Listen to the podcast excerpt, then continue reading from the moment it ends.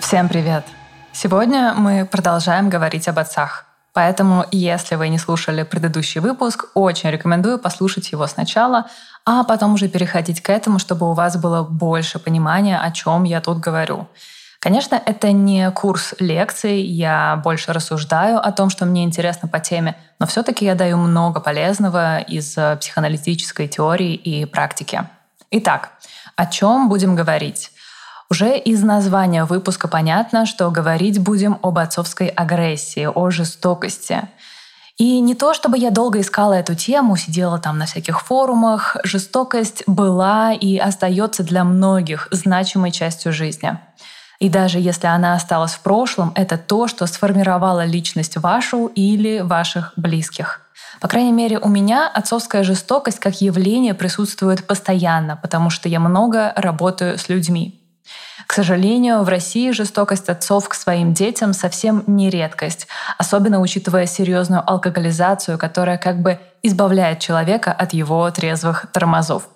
Отцы бьют, оскорбляют, оставляют в опасности, применяют изощренные наказания и делают много всего такого, что, хотим мы или нет, оставляет свой отпечаток на судьбах их детей. Вот об этом я и предлагаю сегодня порассуждать. Меня зовут Алина Фрей, я практикующий психоаналитик и авторка подкаста «Голоса в голове». Здесь я не даю советов, не извергаюсь позитивным успехом, не щекочу ваш нарциссизм и не гадаю по звездам, а скорее профессионально рассуждаю о том, как мы становимся теми, кто мы есть, и как сохранить свой уникальный голос в толпе социального влияния. Поехали!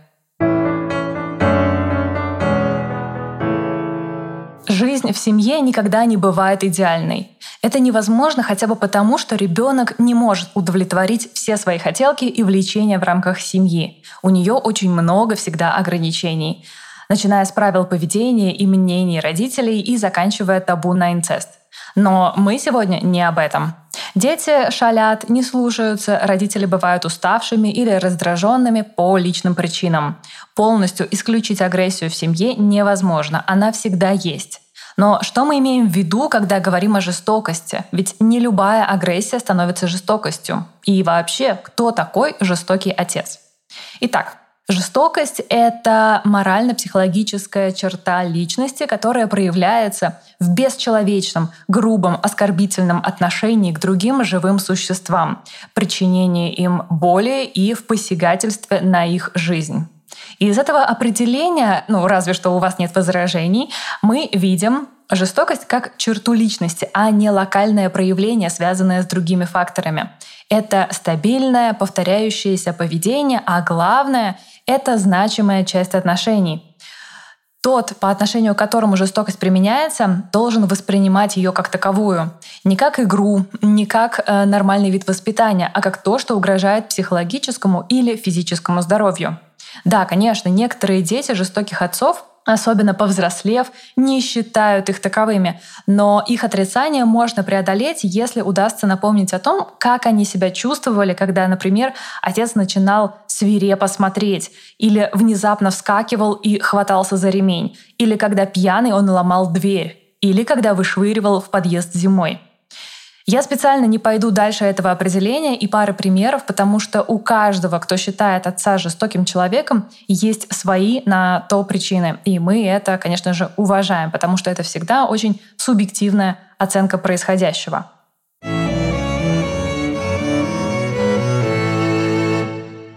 Фигуры наших родителей мелькают в нашей жизни даже тогда, когда мы становимся взрослыми и обзаводимся собственными детьми.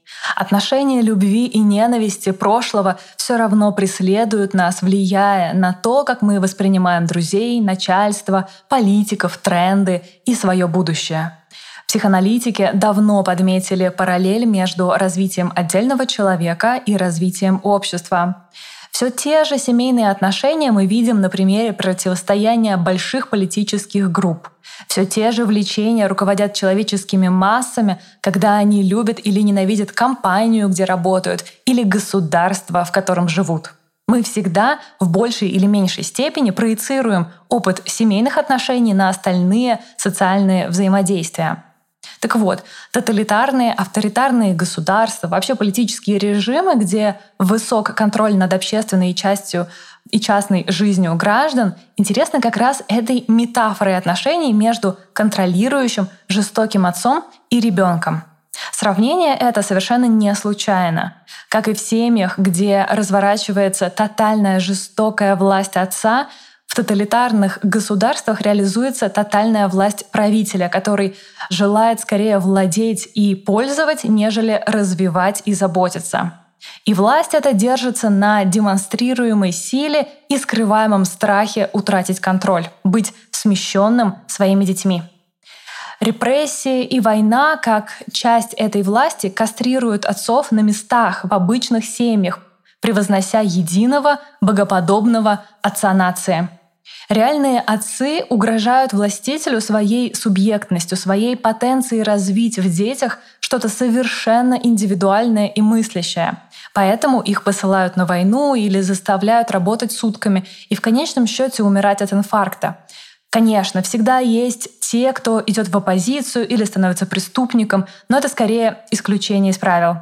Этот большой, убийственный и недоступный отец нации вызывает в человеке чувство беспомощности — его сложно любить, потому что он миф. И миф этот все-таки ветхозаветно жестокий. Идти против него не очень получается, собственный пенис всегда слишком мал. Остается только либо принять кастрацию и не претендовать ни на что, чтобы отец жил вечно, либо сбежать и искать себе другое место, куда отцовские руки просто не дотянутся. В любом случае, для мужчины это всегда очень своеобразное испытание. В ситуации жестокой власти, не желающей уходить, кажется, что единственный активный, реальный способ свергнуть отца — это объединение сыновей. Как минимум, их коллективное сыновье дезертирство и отказ от отцовских законов. И тут мы сталкиваемся с э, одной потрясающей шуткой парадоксом, которая звучит как «у нас нет ни одного людоеда, потому что вчера мы съели последнего». Для того, чтобы установить новый закон, обществу часто необходима нейтральная зона беззакония, такая пограничность, где совершается действие, на которое затем будет наложен запрет — Должно совершиться отцеубийство, чтобы затем написать Конституцию, где будет запрещено любое убийство, но также будет обещан своевременный самостоятельный отказ отца от своего места, от его власти.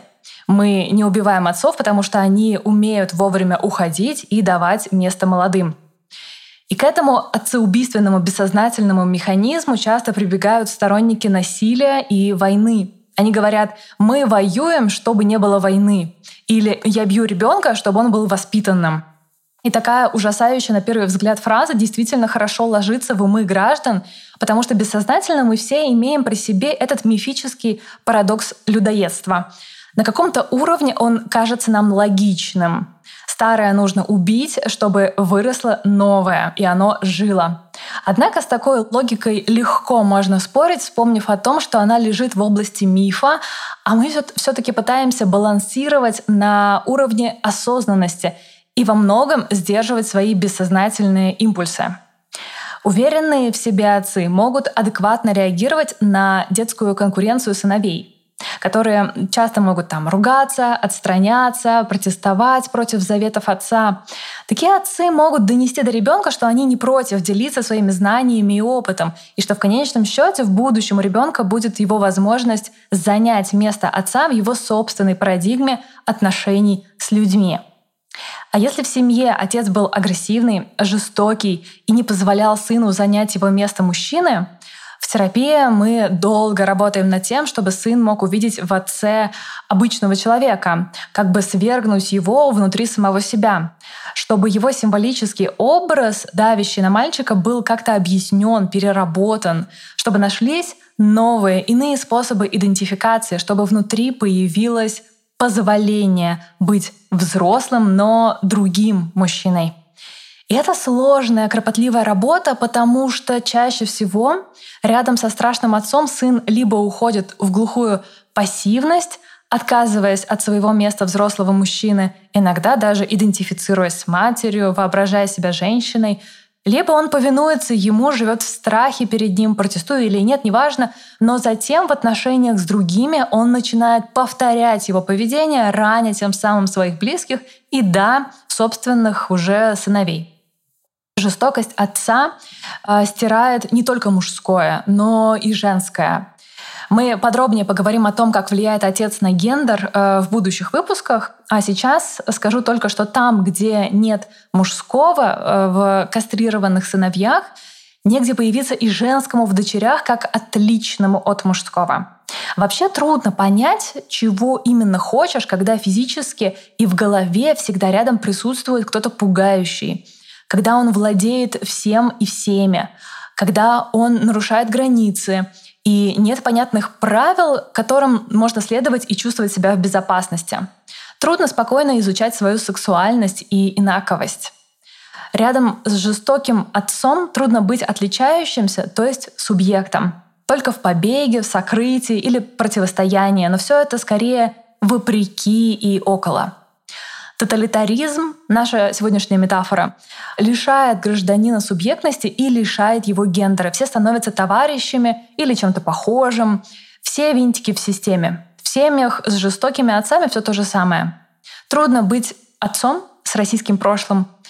Трудно быть большим взрослым мужчиной и родителем и при этом следовать закону.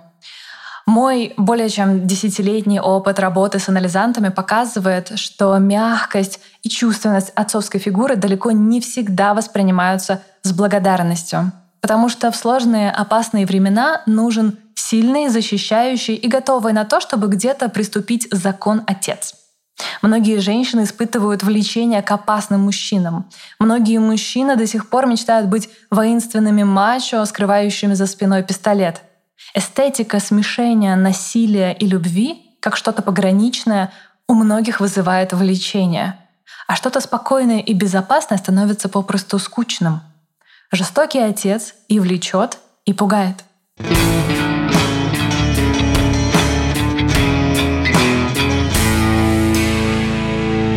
Когда мы говорим об отношениях в семье, мы имеем в виду коллективный и индивидуальный опыт любви, который складывается между ее членами.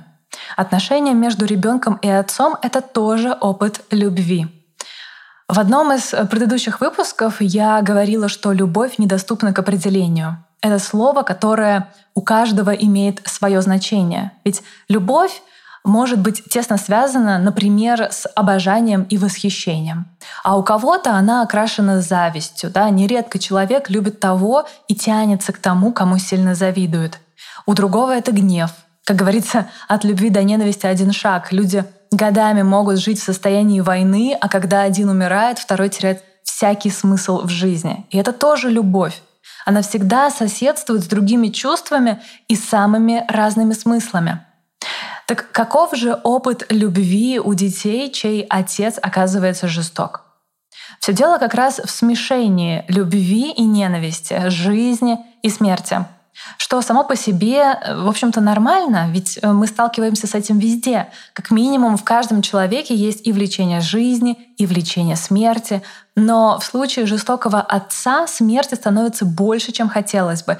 И вообще очень сложно разобраться, что есть что. Первую очередь потому, что такой отец нарушает границы. Он всегда слишком близко, даже когда его нет рядом. Ребенок может сидеть один дома и боязно ожидать его прихода, гадая, в каком тот будет настроении, будет ли пьян или устал. Парадокс в том, что отцовская функция должна помочь ребенку отделиться от матери, предоставить ему пространство для самостоятельности, для принятия решений, для ошибок и своего мнения. Но жестокий отец отделяет и ограничивает одновременно. Он не дает достаточно любви и заботы взамен этому отделению. Туда, где должно быть обещание на будущую прекрасную жизнь, а там доченька или сыночек, ты растешь, я тебе помогаю. Когда-нибудь ты вырастешь и сможешь стать таким или такой же большой и сильной, как твои мама и папа.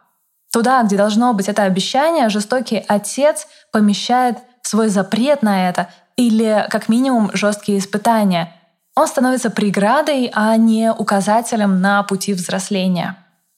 Жестокий отец задает правила «мне можно все, тебе ничего, только я определяю, что тебе можно». И это еще один парадокс. С одной стороны, отец действительно может задавать закон, объяснять, что такое хорошо, что такое плохо. Но жестокий закон существует не для того, чтобы адаптировать ребенка в большом интересном мире, а чтобы подчинить его интересам отца или использовать его для слива его гнева.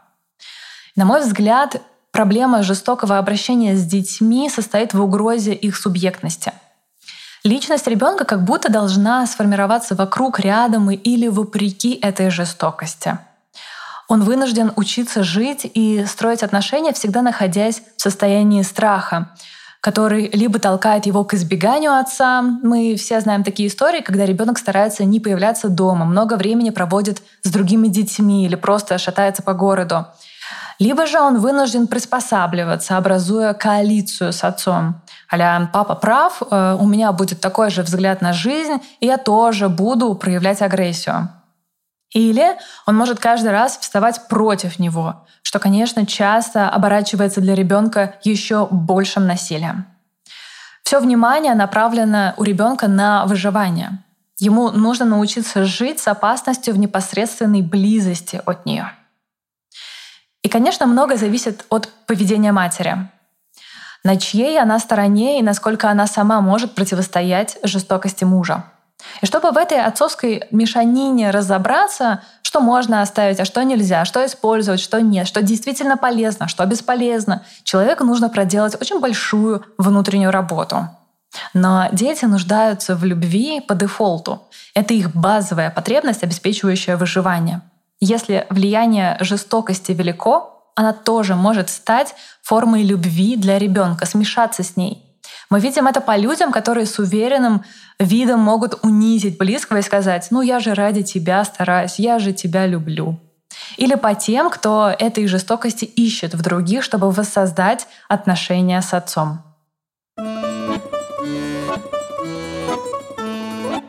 Наверное, один из частых вопросов, которыми задаются люди в терапии, это почему он был так жесток. Но следом часто идет второй вопрос, как будто бы логичный. Что я сделал или сделала не так? Он логичен не потому, что ребенок и правда виноват в жестокости отца, а скорее потому, что раз отец задает правила поведения, его жестокость может восприниматься как наказание за проступки. Иногда я слышу, но ведь я и правда был непослушным. Не знаю, что со мной было бы, если бы он меня не порол. Много времени может уйти у человека в терапии, прежде чем он начнет разделять проступок и жестокое наказание. Прежде чем станет понятно, что ни при каких обстоятельствах тело и психика ребенка не должны быть атакованы. Никакие проступки не легализуют насилие. Тело неприкосновенно. И нет никакого смысла искать причину отцовской жестокости в самом себе. Хотя это и естественно, потому что мы всегда хотим понимать, что мы сделали не так, чтобы иметь шанс на изменение ситуации. Или чтобы как минимум поместить плохое в самих себя. И как будто бы немного оправдать отца, чтобы у нас было что-то хорошее в нем. А параллельно с проработкой вины мы стараемся ответить на вопрос о том, что же сделало отца жестоким. Причин может быть великое множество. Это вообще очень большая тема. Человеческая жестокость по отношению к другому. Но я попробую привести пять возможных причин и, наверное, ими ограничусь. Возможно, они вызовут у вас какие-то отсылки к вашему прошлому, новые мысли. Или, возможно, вы обнаружите, что ага, а вот тебе шестая причина. Итак, первое.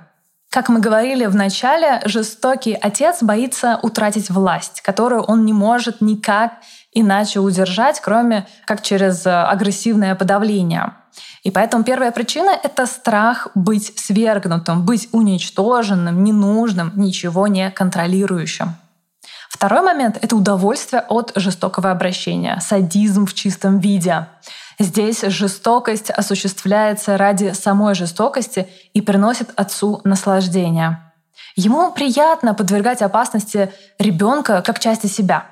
Но надо отметить, что это довольно редкая ситуация. Все-таки мы здесь имеем дело с перверсией. Третья причина — противостояние инцестуозным влечениям. Самое интересное, да? Сейчас объясню. Не все отцы готовы к переживанию сильных любовных чувств к ребенку. У некоторых из них в опыте может быть свой агрессивный отец или сексуализированное насилие со стороны мужчины. Большое количество молодых отцов, держа ребенка на руках или коленях, от переизбытка чувств могут испытать эрекцию и испугаться этого. Вообще такие сильные чувства могут пугать. Мужчина может не знать, что с этим делать, и обратить это в агрессию против ребенка, как того, кто как будто соблазняет или вызывает табуированное влечение. Особенно часто такая форма жестокости наблюдается в отношениях отцов и дочерей подростков, которые сами по себе как раз округляются в формах, ну, еще могут демонстративно сексуально себя вести дома. И в ответ отцы могут отстраняться, либо как раз-таки становиться более жестокими. Четвертая причина у жестокого отца был когда-то его жестокий отец. Мужчина идентифицировался со своим отцом, оправдал его действия, не желая признавать свою раненость и беспомощность. Он старается убить в себе маленького э, уязвимого ребенка. И верно несет этот отцовский крест дальше, считая, что только так можно воспитать сильных сыновей и дочерей. Ну, его же это сделало сильным. Жестокость тут вписана в отцовский закон и является нормой для этого человека. И пятый вариант, когда ребенок становится удобным контейнером для гнева отца, который последний на самом деле испытывает к чему-то другому. Такой круговорот, знаете, жестокости в природе. Э, Ребенок маленький, ничего не понимает, как будто ответить не может. Поэтому можно его использовать для слива. Такие отцы не понимают изначальной отдельности ребенка, что это другой человек, которому нужно помочь понять его отдельность, облечь это все в слова.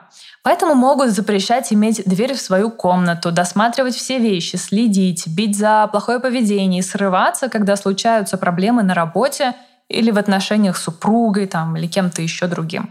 И, конечно, как обычно, все эти причины могут переплетаться, смешиваться с другими и проявляться в совершенно различных объемах.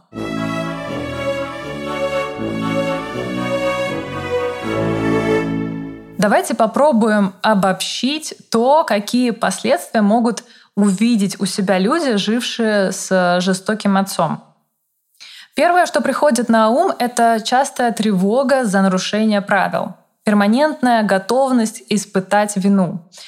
Это страх перед э, большими другими, например, перед авторитетами, начальниками и всеми теми, от кого человек может зависеть в данный момент времени – это жестокая самокритика и ощущение внутренней какой-то такой несвободы, быть активным, рисковать.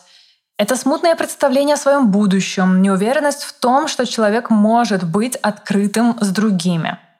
Это часто непонимание границ с другими людьми, чрезмерная осторожность. Либо наоборот, человек может сам нарушать границы людей, быть активно либо пассивно-агрессивным к близким.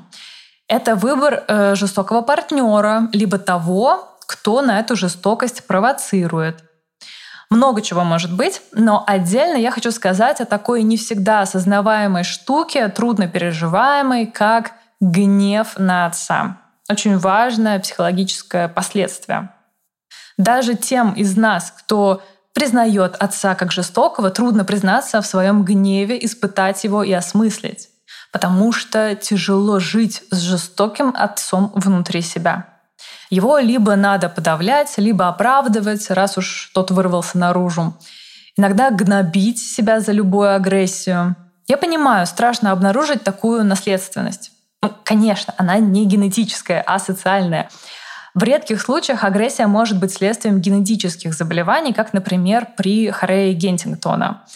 Чаще всего же это работа просто э, механизма идентификации. Мы все наследуем черты родителей, даже те, которые нам не нравятся.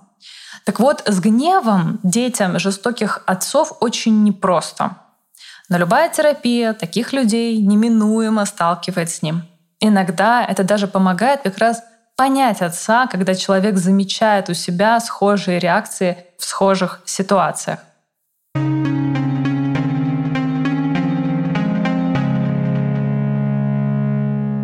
Я знаю, что внесу немного смуты в наше обсуждение.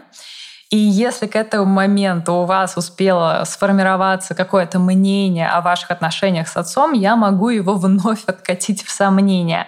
Но я все равно скажу, потому что это важно. В терапии образ родителей постоянно меняется. Отношения перетекают из позитивного в негативное и обратно по несколько раз. Восприятие отца углубляется, перестает быть плоским, в том числе потому, что обогащается и признается чувственный опыт человека, находящегося в терапии. Но вначале человек может прийти с одной мыслью, что у него был просто тотально жестокий отец. Часто так и есть. Всегда э, так и есть для этого человека. Но я хочу немного поговорить о демонизации отца. В одних семьях отец — это Господь Бог и Господин, а в других как раз монстр и дьявол во плоти. И то, и другое зачастую транслируется не самим даже отцом, а матерью, бабушкой или другими близкими родственниками. И бывает так, что монстр оказывается монстром только на бумаге, только в чужих словах, потому что у этого была выгода. Отец плохой, а мать хорошая. Самая простая такая схема. Поэтому с матерью мы дружим против отца и не особо подвергаем критике. А потом начинаем разбираться, и оказывается, что злодеяния отца во многом были спровоцированы самой матерью.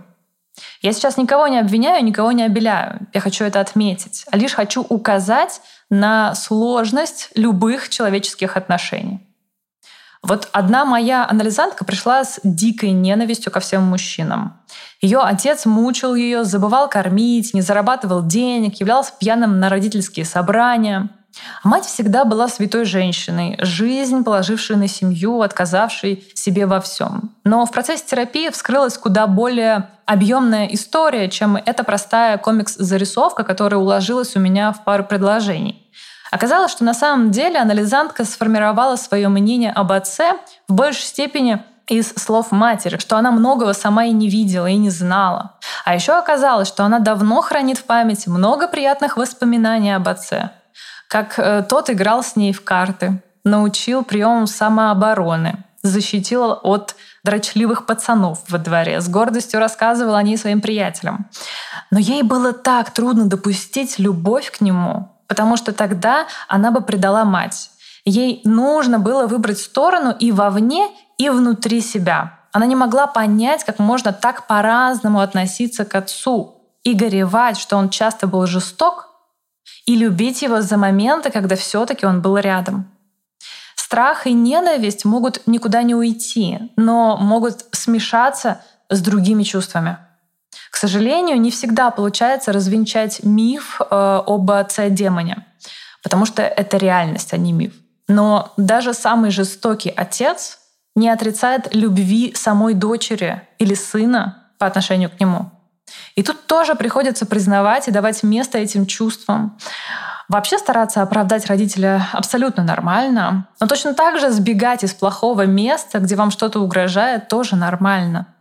Продолжать любить и сомневаться в побеге нормально. Переставать общаться, но ждать звонка, ждать, что он изменится, тоже нормально. И с этим просто нужно работать и смотреть, как это влияет на вашу жизнь, на ваши выборы, на ваши взаимоотношения с другими людьми, на ваше ощущение себя в мире.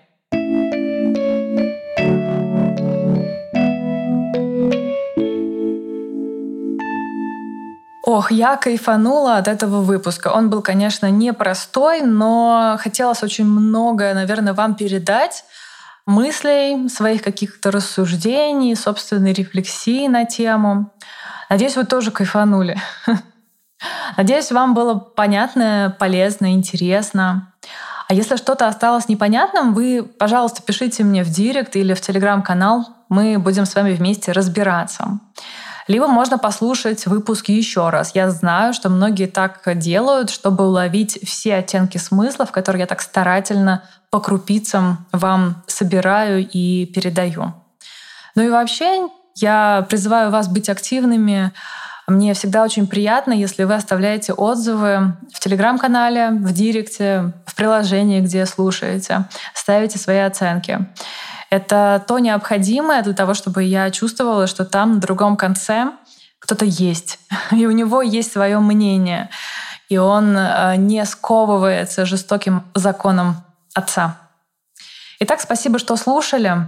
Я прощаюсь с вами до следующего понедельника. С вами была я, Алина Фрей, а в кресле звукорежиссера, как всегда, наш прекрасный, ответственный, законный звукорежиссер Артур Мухан. Спасибо ему большое. Пока-пока. beyond the 19th century and the 20th century. More agreement among experts. Objective identification. It's a real method of treatment of the neurosis.